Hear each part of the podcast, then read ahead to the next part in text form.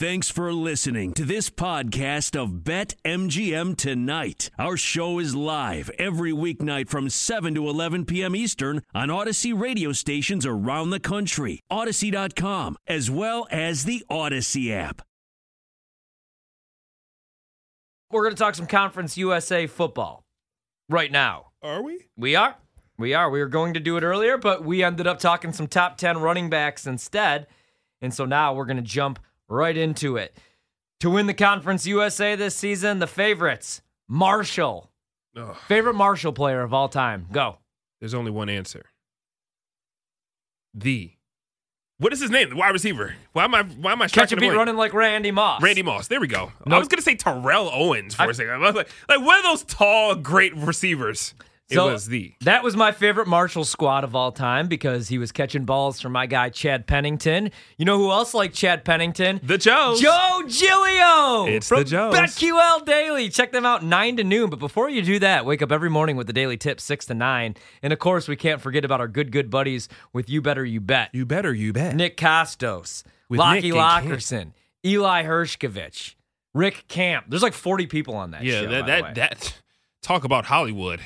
They have 17 producers for a three-hour show. Yeah. Are they? Are they four hours? Yeah. I think Nick, Nick has his own wardrobe guy. Yeah, I I heard that. And a hair guy. yeah. You know what we have? Fruit flies. We, d- we Yeah. do. We, we, we do. We got Cam as well, but more, mostly fruit flies. I like Cam better. Uh, I Marshall. think, I think fruit flies like Cam as well. That's why. Well, I know they- I- they love us. They like my nose. yes. Uh, Marshall's plus 270 to win Conference USO Conference USA over at BetMGM. Uh, UAB 3 to 1, UTSA 3 to 1. The boys over at Florida Atlantic 6 to 1. back in town. Western Kentucky 10 to 1. Rice 16 to 1. Love rice. Southern Mississippi is 25 to 1. Louisiana Tech 30 to 1. Old Dominion 30 to 1. North Texas 30 to 1. Middle Tennessee State is 30 to 1. Charlotte 35 to 1. Florida International 50 to 1. And then UTEP 100 to 1 odds. So if I'm looking at the Conference USA, I'm probably going to go with Marshall again. Marshall last season 4 and 1 in conference play, finished 7 and 3 on the season. UAB also only lost 3 games last season. Marshall now it's going to be a different look for them this year. They got a new head coach and Charles Huff, Huffy. but he gets himself into a good good situation because they're bringing back starters. They're coming off a 7 and 3 season where they earn a trip to the Conference USA title game last fall and they have the best talent in the Eastern Division. So for me, if I'm making a play, which I'm probably not on the Conference USA, I'm No, nobody's making a play, but if I you would- think about I would it, go with? Marshall plus 270. Yeah, Charles Um, Huff, Huff, excuse me, he has to get that offense together after the nosedive that they took in 2020. But like you said, he's got the returners to do so, especially in the passing game. Um, the defense, if the defense is not, if they don't have the best defense in the conference, it's it's at least the second best defense um, in the conference. Um, and also, I really like Huff, really a young coach, knows an offense, longtime assistant. Yeah. Um, also helped running backs at Alabama the past two seasons um, on his way to this job right here with the Thundering Herd. Um, Grant Wells uh, is also there, and he really has taken over the quarterback position um, for Marshall. Um, as soon as he took over, threw for 2,000 yards, 18 scores, nine picks. Um, really good frame, well, a decent frame for you know Conference USA, 6'2", 210. Um, doesn't not a dual threat quarterback, but can make some solid passes, move the ball, uh, and keep the change moving.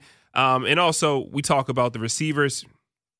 Look no further than Corey Gammage. Oh yeah. 6'4, 227, big body, wide body. Led the team with 35 catches, all Conference USA tight end. Xavier Gaines is also there. We already talked about him a little bit. 28 grabs. Uh, he can stretch the field as well. And then the rest of the main targets are back, all except for our good friend, friend of the show, Artie Henry, who went to Virginia, and Broc Thompson, who went to where else would he have gone? Per freaking do Yeah. in so, the transfer portal. Yeah, so you bring up Grant Wells, and you know I know that it wasn't the best ending to the season for him, but he does bring back three of the top five receivers. He also has three starters back on the offensive line. I'm really glad that he lost one of those starters on the offensive line because it was Cain Madden, and he's going to my school now. He transferred to Notre Dame this summer. Madden. So they're going to have to replace him. Also, they're going to have to replace their leading rusher from last year, Brenden Knox, who finished with 887 yards. But still, I think that they'll be able to do so. And you brought up the defense, man. They were the best defense in Conference USA. They only gave up 13 points per game and only 4.4 yards per snap. They do have a new coordinator, but eight returning starters on the defensive side of the ball. I do think that it's actually some good value. In fact, I I just got done saying I probably wouldn't play anything in the Conference USA, but I look at that price right now at BetMGM, and I'm actually kind of surprised that you're getting Marshall uh, plus 270. Um, let's see who else we can make the case for in Conference USA. So UAB has the second best odds. They're three to one. Obviously, the other side of the division, UAB is. Um, I'd maybe take a look at them three to one odds. Not too bad right there. So, Bill Clark led them two league championships over the last three years. They won the West Division three consecutive years. So, if I'm making a play, it's going to be between Marshall and UAB. You know, UTSA is intriguing at three to one. If you're looking for value, maybe Florida Atlantic six to one. But for me, it's Marshall or it's UAB. You know, UAB obviously, um, you know, uh, kind of high expectations, I guess, for Conference USA, right? But there's some question marks for them as well. They're going to have to replace some dudes. They had some dudes that were injured last year. But if Tyler Johnston, the third, is able to stay healthy at the quarterback position, I like them a lot better offensively. As damn it, we had a runner on and he gets thrown out at second for the Phillies. I need one more run. But uh, the question mark for them: Who are the receivers, man? Who like who are the playmakers down the field? Austin Watkins. Uh, Myron Mitchell, they combined for just 63. They, they combined for 63, I should say, of the team's 136 grabs last year, both gone. So I think the offense is going to need to be more efficient. You know, if Johnston the third isn't the every down starter, they could go with uh, Bryson Lucero.